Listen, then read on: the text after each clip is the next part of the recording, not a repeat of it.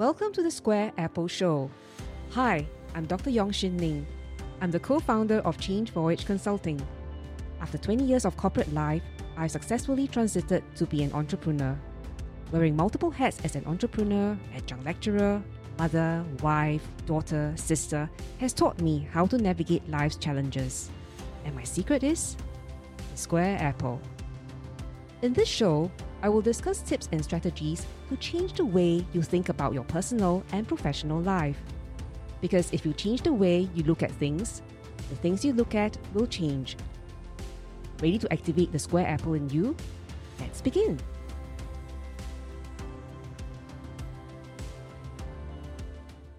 Hi, I'm Shin Ning. Welcome to the Square Apple Show. Today, I want to share some thoughts about whether telecommuting as a form of flexible work arrangement is here to stay and the implications for organizations and individuals. Um, the time that I'm writing this podcast script is in April, and that's at a time um, the virus situation in Singapore is at its height. And as I scroll through LinkedIn, I'm amused by the large number of people talking about work from home. The social media uh, is also raining tips on how to manage work from home, ranging from setting aside private spaces to getting up from for a 10 minute break after 45 minutes of working to remaining human by engaging each other on conversation topics in addition to work when they are on calls. Um, there's also a company that translated WFH to We Feel Human, um, like working from home will make you inhumane. I especially enjoyed reading the posts with the hashtag WFH tagging challenge, where people are supposed to post a picture of themselves working from home. Many of the pictures had videos, um, many of the pictures and videos showed children milling around them. Some seemed like they didn't have dedicated space of their own and needed to make use of um, some makeshift spaces around the house. A few personal friends complained on Facebook that they feel busier working from home because they need to cook lunch, clean up, stand up and open close windows when it rains. Uh, it's quite entertaining to read all these complaints. It's like a lot of people have been teleported to work from home land from work in office land. And suddenly, everyone is grappling with living in an alien environment. When COVID blows over, people gradually will will go back to office to work.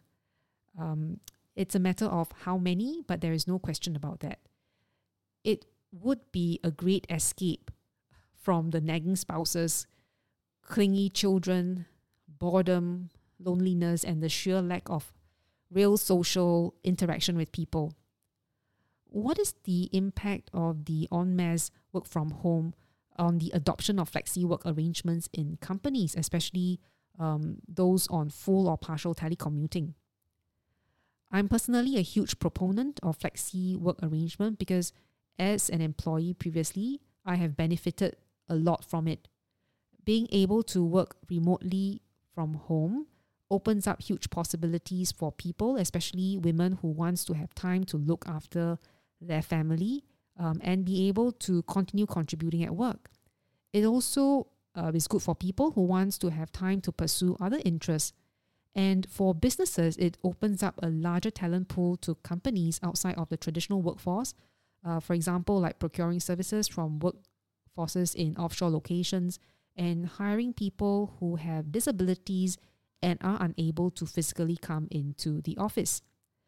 You may think that work from home um, before the COVID is a very widespread practice in Singapore already. But uh, at that time, there are still many workplaces in Singapore that do not practice um, or do not allow for work from home um, practices. And based on a 2016 study on the barriers and facilitators to flexi work arrangements in Singapore, uh, the key barriers to implementing a flexible work arrangement is the organizational culture and the significant reliance on supervisors to interpret employees' requests. And in many organizations, the culture is such that being present means having higher commitment. It is also what I call um, butt on seat culture. In such organizations, it is likely that supervisors are skeptical for various reasons that flexi work may be detrimental or disruptive to the operations of the team. The reasons may be really valid, but more often than not, it is an excuse to stick with the current ways of working rather than changing the arrangement so that it is conducive for people to work from home.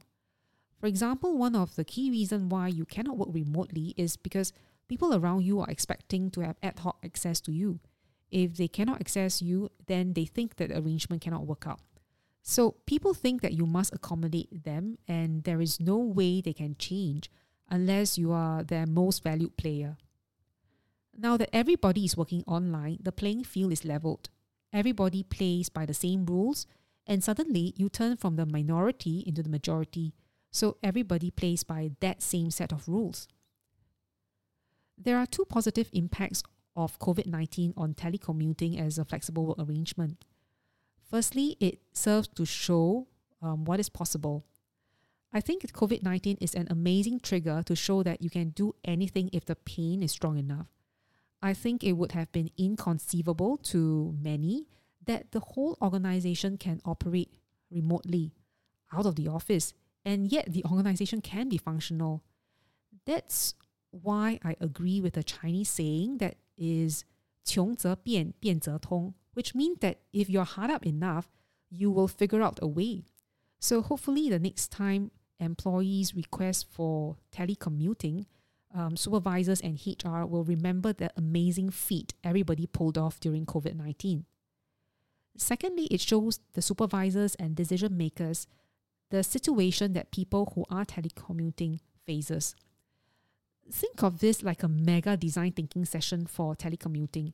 Supervisors, HR, and senior leaders no longer need to take an outside in view, but can now take an inside out view.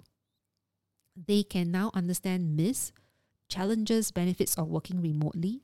With this understanding, they can design flexible work arrangement policies more effectively since they have been through it themselves.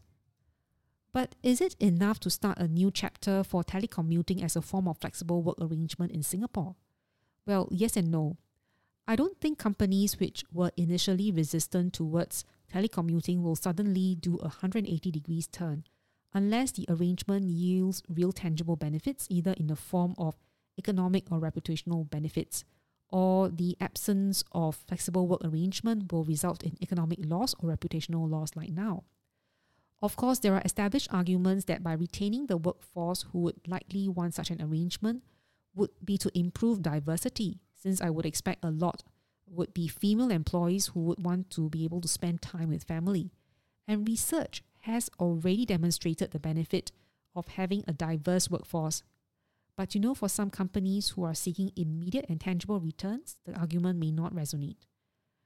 I think it's more of loosening the soil, the soil referring to the fixed mindset in the minds of the supervisors and also the overall mindset of the organization, including co workers, bosses, HR, etc.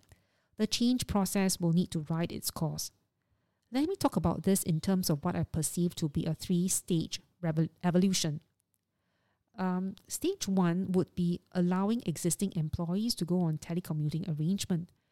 I think more companies will become much more open to having existing employees undertake telecommuting on either an ad hoc or sustained basis because of the reasons above.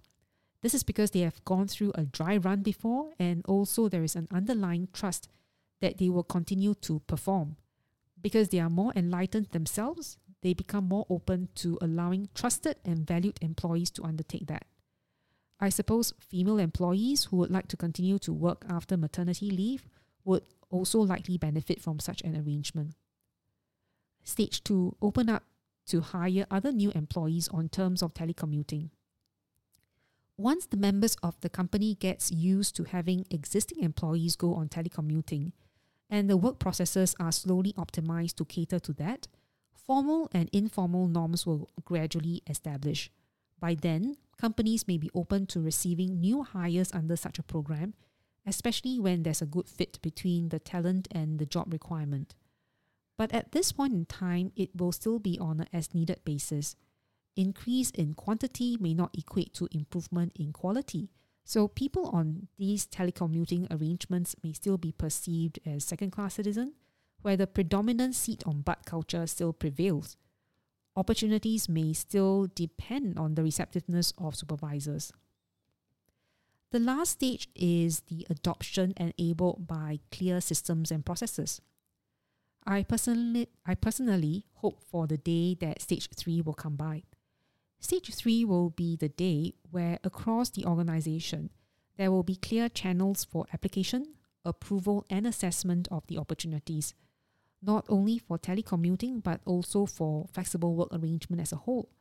Supervisors will be trained to assess the requests, um, standard processes to redesign the jobs where required, um, standard guidance to manage any conflicts or um, issues arising within the teams. And supervisors will no longer need to feel the burden of whether to allow or not to allow uh, for telecommuting um, and flexible work arrangement because the whole organization is behind him. I hope for that day to come. So, today we look at the likely impact of COVID on enabling the widespread adoption of flexible work arrangement, in particular telecommuting. If I can use the Lewin's unfreeze refreeze metaphor, the current COVID situation has temporarily unfrozen the barriers to telecommuting. However, when we are back to the norm, the, un- the refrozen state may initially look marginally different from the pre unfrozen state. But we should not be disheartened because the refrozen state will continue to evolve slowly, but hopefully steadily, because the pendulum of change has already started to swing and is irreversible. I look forward to that day when we reach stage 3. I hope you have enjoyed today's episode. If you have questions or thoughts on this episode, please connect with me on LinkedIn at bit.ly forward slash square apple. That's bit.ly forward slash S Q U A R E A P P L E. Thank you and see you soon. Thank you for joining me today. I'm very honored to have you here. If you would like to keep going and want to know more about the number one Southeast Asia's leading female entrepreneurship network, head over to Soul Rich Woman at S O U L R I C H W O M A N dot com and download the free ebook on how to get clients and multiply your income through personal branding. Remember, if you change the way you look at things, the things you look at will change. Do subscribe to the Square Apple Show, and I look forward to seeing you in the next episode. Bye for now.